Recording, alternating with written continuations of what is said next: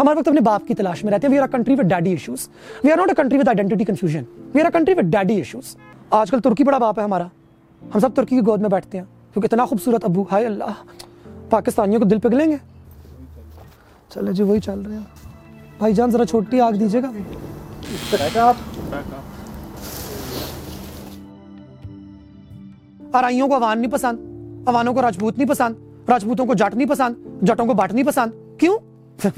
پتہ نہیں, وہ ہمارا پچھلا کاسٹسٹ بیگیج ہے. تو پاکستان ایک حلوہ ہے, ایک بڑے مزے کا حلوہ ہے. اس میں بریڈ بھی ہے جو کہ گورے نے آ کے ڈالی ہے, اور گورے کے چاٹنے والوں نے, ان کو بریڈ بہت اچھی لگتی ہے. اس میں گاجر بھی ہے, اس میں کھویا بھی ہے, اس میں بیسن بھی ہے, اس میں چنے کی دال بھی ہے, اس میں انڈا بھی ہے, اس میں نشاستہ بھی ہے, اس میں سارا کچھ. اور بس بڑا چمچہ ہم لوگ یوں کر کے مارتے ہیں. اب جن لوگوں کو نشاستہ پسند ہے وہ نشاستے کو اوپر لے کے آتے ہیں, کہتے ہیں نہیں پاکستانیت تو اصل میں نشاستہ ہے. جن کو گاجر پسند ہے وہ گاجر کو اوپر لے آتے ہیں, وہ کہتے ہیں نہیں پاکستانیت تو یہ ہے. اور پھر ہمارے پاس ایک طبقہ وہ ہے جو کہتے ہیں کہ حلوہ نہیں ہے پاکستان, پاکستان اصل میں مولی ہے, عربی مولی. حلوہ ہے ہی نہیں, حلوہ ہونا ہی نہیں چاہیے. آپ حلوے کو کریں سائڈ پہ, یہ لیں مولیوں کا سلاد. اصل میں تو پاکستان یہ ہے. یہ اصلی پاکستانی اور اصلی پاکستانیت کی تعریف کی جو کاوش ہے, یہ میرے خیال سے 14 اگست سے بھی پہلے کی لگی ہوئی ہے. اقبال صاحب کبھی کچھ کہہ جاتے تھے, کبھی کچھ کہہ جاتے تھے. جناح صاحب کیا چاہتے تھے آج تک پاکستانی اس کو ڈیسائیڈ نہیں کر سکے. کچھ تصویروں میں ان کو ٹوپی پہنا دی جاتی ہے, نیچے پینٹ شرٹ پہنا دی جاتی ہے. کچھ تصویروں میں ان کو جناح کیپ کے ساتھ نیچے شیروانی پہنا دی جاتی ہے. کہیں پہ ان کی سگار والی تصویر آ جاتی ہے اپنے کتے کے ساتھ. کہیں پہ ہم بتاتے ہیں کہ جی ان سے زیادہ بہترین اسلامک ایکسپیریمنٹر دنیا میں کوئی موجود ہی نہیں تھا. تو اپنی شناخت کی آئیڈینٹیفیکیشن کی چکر میں پھر ہم پتلے کھڑے کرتے ہیں, اور ہم پتلوں کو مختلف رنگ دیتے ہیں کہ یہ ہے ہماری شناخت جو انہوں نے کہا تھا. اس پہ بھی ملٹیپل دور آئے ہیں, کیونکہ جن لوگوں کو ڈیڈی ایشوز ہوتے ہیں وہ ساری عمر اپنے باپ کی تلاش میں رہتے ہیں نا. اور ہماری قوم کے وہ لوگ جن کو ڈیڈی ایشوز ہیں وہ ہر وقت باپ کی تلاش میں رہتے ہیں. کچھ 1947 سے پہلے عربیوں کو اپنا باپ بنانے نکلے تھے, وہ ابھی تک عربیوں کی گود میں بیٹھے ہوئے ہیں. پھر بیچ میں امریکہ ہمارا باپ بنا ایوب خان صاحب کے دور میں. خوشی خوشی ہم جا کے سارے گوروں کی گود میں دوبارہ جا کے بیٹھ کے کہ ہائے ابو جی, ہائے ابو جی, ابو ابو مجھے لولو پوپو کریں. اس کے بعد ہم لوگوں نے اپنے اندر ہی باپ بنانے کی کوشش کی کہ جی اپنے اندر تھوڑے سے باپ بناتے ہیں, بھیڑیا نما, بھیڑیا صفت کے باپ, ان کی گودیوں میں جا کے بیٹھیں گے. آج کل ترکی بڑا باپ ہے ہمارا, ہم سب ترکی کی گود میں بیٹھتے ہیں کیونکہ اتنا خوبصورت ابو. ہائے اللہ, پاکستانیوں کو دل پگھلیں گے. چائنا والے بھی ابو بننا چاہتے ہیں, ان کی بھی گود میں بڑی خوشی خوشی بیٹھتے ہیں. ہم ہر وقت اپنے باپ کی تلاش میں رہتے ہیں. We are a country with daddy issues. We are not a country with identity confusion. We are a country with daddy issues, Meesho daddy issues. ابا جی مجھے گودی میں بٹھا دیں, ابا جی مجھے اپنی شناخت دے دیں. دیکھو شناخت باپ سے آتی ہے, پیٹریارکی, پدرشاہی نظام. پیو اگر راجپوت ہوگا, ماں وان ہو, تو بچہ تو راجپوت ہی ہو. یا پھر تو اگر ہم عربیوں کو اپنا باپ بنا لیں, واہ, اس سے بہتر پھر کیا ہے؟ اس سے بہتر تو کچھ بھی نہیں ہے. مان گئے عربی باپ. جائیں نا ذرا سعودی عرب, جا کے حال دیکھیں پاکستانیوں کا. دبئی میں دیکھ لیں, ابو دھابی میں دیکھ لیں. بڑا شوق تھا سب کو عربی بننے کا. وہاں سے ذلیل و خوار ہونے کے بعد, پاکستان واپس آنے کے بعد, یہ تمام لوگ السلام علیکم ورحمۃ اللہ کر کے بات بھی کرتے ہیں. حلق سے ان کا ہے بھی نکلتا ہے. ہمیں تو لگتا ہے کہ ماشاء اللہ, لگتا ہے عربیوں نے سونے کے اندر نہلا کے بھیجا ہوگا, چھتر جوتے ڈنڈے مار کے واپس بھیجا ہوتا ہے. کیونکہ واپس آ کے ہمیں ہوتا ہے کہ ہاں بڑا ذلیل ہو کے آئی ہوں, لیکن باپ میرا وہ تھا. بڑے باپ کی پہچان تھی, کیونکہ اپنی مٹی سے نسبت نہیں ہے. ہم کیا ہیں؟ یہ کم ہے نا, یہ کم ہے, یہ کچھ بھی نہیں ہے, یہ گھٹیا ہے, یہ نیچ ہے. ہم نے اس سے بھاگنا ہے. گاؤں والوں کا خواب ہے گاؤں سے بھاگ کے شہر آنا, شہر والوں کا خواب ہے شہر سے بھاگ کے بڑے شہر جانا, بڑے شہر والوں کا خواب ہے بڑے شہر سے بھاگ کے باہر جانا, ابراڈ. میرا میڈیکل کالج کے اندر داخلہ ہوا, میری ایک کلاس فیلو تھی, وہ آئی, سلام دعا ہو رہی تھی. اس سے میں نے پوچھا کہاں سے آئی ہیں آپ؟ اس نے بولا ابراڈ سے. میں نے بولا ابراڈ ابھی کہاں سے آپ آئی ہیں؟ کہتی ابراڈ سے آئی ہوں. میں نے بولا اچھا پاکستان میں کہاں سے؟ نہیں, کہتی میں ہوں ہی ابراڈ سے. ایکسنٹ میں میں تو ہوں ہی ابراڈ سے. ایکسنٹ اس کو انگریزوں والا نہیں تھا. میں نے کہا اچھا باجی آپ ابھی کہاں سے آ رہی ہو؟ کہتی ہے میں ایئرپورٹ سے آئی ہوں, ابھی ابراڈ سے آئی ہوں. 6 سوالوں تک اس لڑکی نے مجھے یہ نہیں بتایا کہ اس کا تعلق مانسرا میرے گاؤں سے, بیکاز ابراڈ میں وہاں سے, میں فرنگ سے آئی ہوں. تو یہ فرنگیت اور باہر جانے کے ساتھ ظاہر ہوتا ہے کلچرل ایک ہماری ایسوسیشن ہے کہ جی بندہ باہر سے ہو کے آیا, سفر کر کے آیا ہے, کچھ سیکھ کے آیا ہوگا, اس کو کچھ پتا ہوگا. لیکن جب آپ اس کے اوپر کالونائزیشن کا پیکج ایڈ کر دیتے ہیں, یہ تو ہو جاتا ہے. تو 712 کی جو آپ نے مجھے مثال دی, ہم لوگوں کو بڑا اچھا لگتا ہے محمد بن قاسم کو اپنا ابو بنانا. 17 سال کا باپ کے باپ بھی بنانے ہیں دوسری نسل کے, اور وہ بھی 17 سال والے باپ. تو کیا بات ہے بھائی 18 سال پہ تو میرے خیال سے پاکستان میں مرد کا نکاح بھی جائز نہیں ہے، 18 سال کے بعد ہوتا ہے، 17 سال کے لیکن باپ بنانے کو ہم تیار ہیں. وہ آئے کس لیے یہ ہم سب کو پتا تھا، ہی واز این انویڈر، وہ انویڈ کرنے کے لیے آئے، وہ ہمارے یہاں آ کے وہاں کے لوکل رولر کو انویڈ کر کے گئے.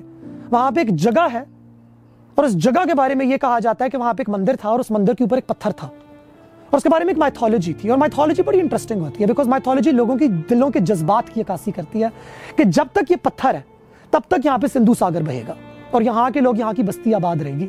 اس کو سب سے پہلے انویٹ کیا محمد بن قاسم کی آرمی نے. آج آپ اس جگہ پہ جائیں، بنجر، بیابان، کھنڈرات اور ایک درخت، اور اس ایک درخت کے اوپر بیٹھے ہوئے دو پرندے، وہ یہاں سے چہچہاتے ہیں، وہاں سے چہچہاتے ہیں، وہ اڑ جاتے ہیں اور وہ کبھی کبھار واپس آتے ہیں کیونکہ انہوں نے داخل ہوتے ہی سب سے پہلے اس مندر کو توڑا. کیونکہ انویڈر سب سے پہلے آ کے آپ سے آپ کے کلچرل آئیکونس چھینتے ہیں، وہ آپ سے آ کے آپ کی شناخت چھینتے ہیں. اور ایک چیز ہوتی ہے اس کو ہم اسٹاک ہوم سنڈروم کہتے ہیں کہ جو بندہ آپ کے ساتھ غلط کر رہا ہے، برا کر رہا ہے، آپ کی اس ساتھ اٹیچمنٹ ہو جاتی ہے. بڑا نیچرل ہے کیونکہ فیئر کے رسپانس میں، خوف کے رسپانس میں انسان چار چیزیں کرتا ہے، ایف سے اسٹارٹ ہوتی ہیں ساری، فلائٹ بھاگو، فائٹ لڑو، فریز اینڈ فون نہیں نا میں تو بہت مظلوم ہوں پلیز مجھے چھوڑ دیں، آئی لو یو نا، وی فونڈ. ہمارا محمد بن قاسم کو اپنا ہیرو ماننا اور یہ کہنا کہ انہوں نے پاکستان کی بنیاد رکھی ہے، پاکستان کے تمام لوگ جن کا تعلق اس مٹی سے ہے جو پچھلے 5000 6000 سال سے یہاں پہ موجود ہے ان کی بے حرمتی ہے. 711 میں کیا ہم نہیں تھے؟ 710 میں ہم نہیں تھے؟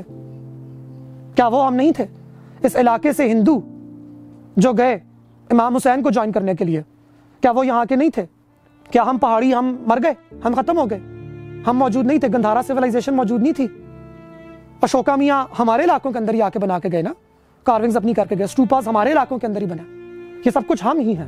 لیکن جب ہم ایک آئیڈینٹی آف ایکسکلوژن کی طرف جاتے ہیں، ایک نئے باپ کی تلاش میں، اپنے باپ کو بھلا کے، تو اسی طرح کے مسائل پیدا ہوتے ہیں. تو محمد بن قاسم کو ہمارا ہیرو بنانا is very much an attempt to delete our indigenous history, کہ ہماری اپنی جو روایتی مقامی تاریخ ہے اس کو مٹا کے ایک نئی قسم کی تاریخ شروعات کی جائے، لوگوں کو ایک نئی شناخت دی جائے. اور ایسے کبھی بھی نہیں ہوتا.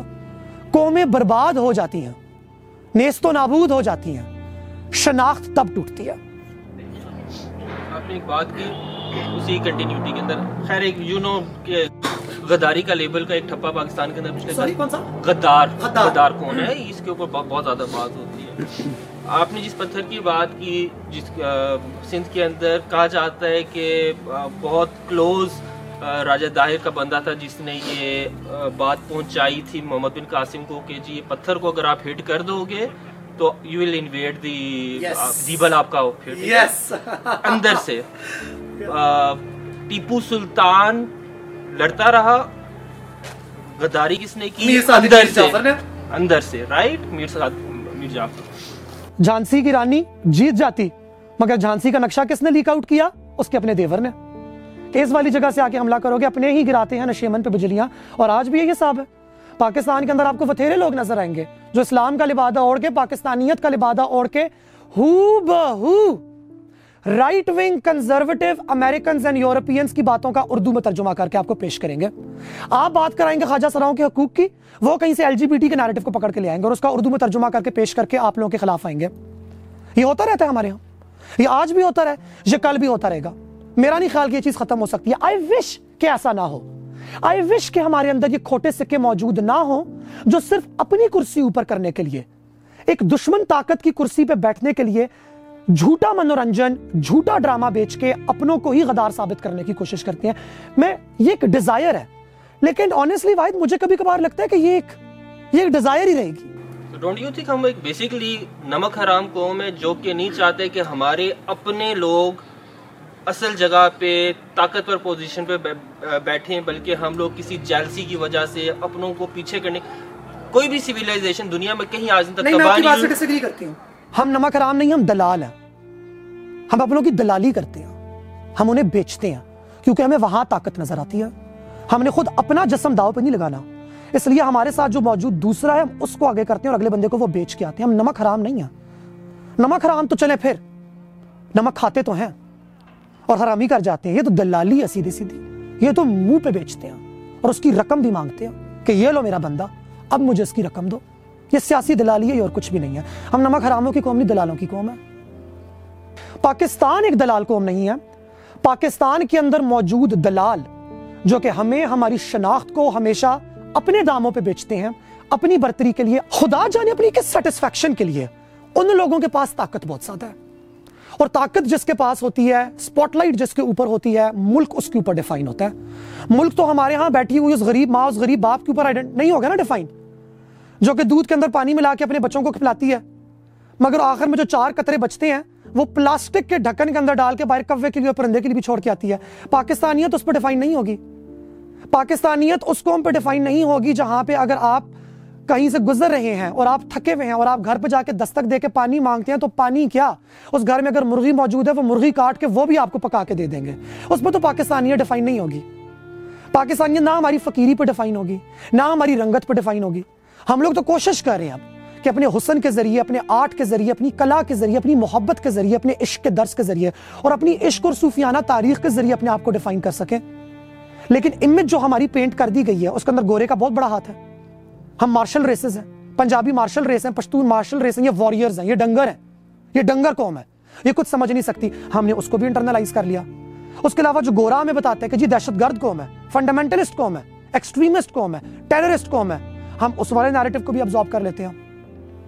تو پاور جن کے پاس ہے, انفارمیشن کی پاور, انفارمیشن کو پش کرنے کی پاور, انہوں نے جس طرح کا نیریٹو پاکستان کا کریٹ کیا ہوا ہے, میرے خیال سے وہ پاکستان کی حقیقت نہیں ہے, وہ پاکستان کی ڈائیورسٹی کی عکاسی نہیں کرتی, وہ پاکستان کی ڈائیورسٹی کو کیپچر نہیں کر سکتی, اور وہ لوگ دلال ہیں.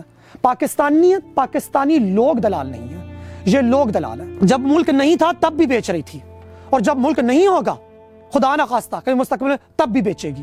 ان کا کام ہے بیچنا, وہ بیچیں گے, وہ چلتے ہی ہمارے گوشت کی خرید و فروخت کے اوپر ہے. لیکن وہ لوگ صرف اسمبلیوں کے اندر موجود نہیں ہیں, وہ اور بھی بہت سی جگہوں پہ موجود ہے, وہ بیوروکریسی کے اندر بھی موجود ہے, وہ non bureaucracy non political influence کے اندر بھی موجود ہے, وہ انڈسٹریلسٹ میں بھی موجود ہے, وہ ایگریکلچرلسٹ میں بھی موجود ہے, وہ عام لوگ بھی ہیں, وہ غریب لوگ بھی ہیں, وہ ہر جگہ موجود ہے.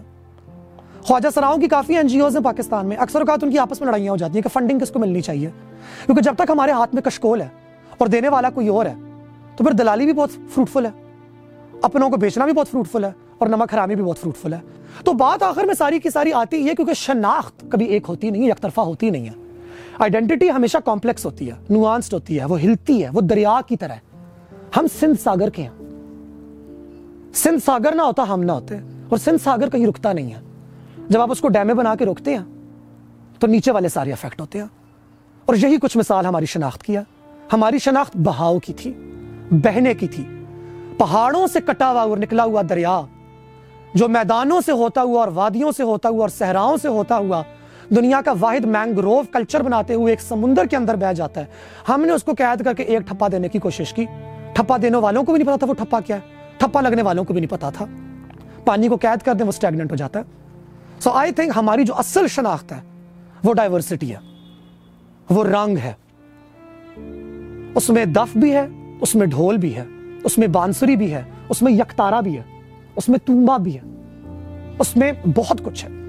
اس میں سندھی بھی ہے, اس میں مارواڑی بھی ہے, اس میں ڈھاٹکی بھی ہے, اس میں بیشتر زبانیں ہیں, اس میں نفرت بھی ہے, اس میں درد بھی ہے, اس میں تکلیف بھی ہے, اس میں یاد بھی ہے کہ ہم کیا تھے, اور اس میں مستقبل کی خواہش بھی ہے. ان تمام چیزوں کو ایک جگہ قید کرنا از امپاسبل, کیسے کریں گے, نہیں ہو سکتا.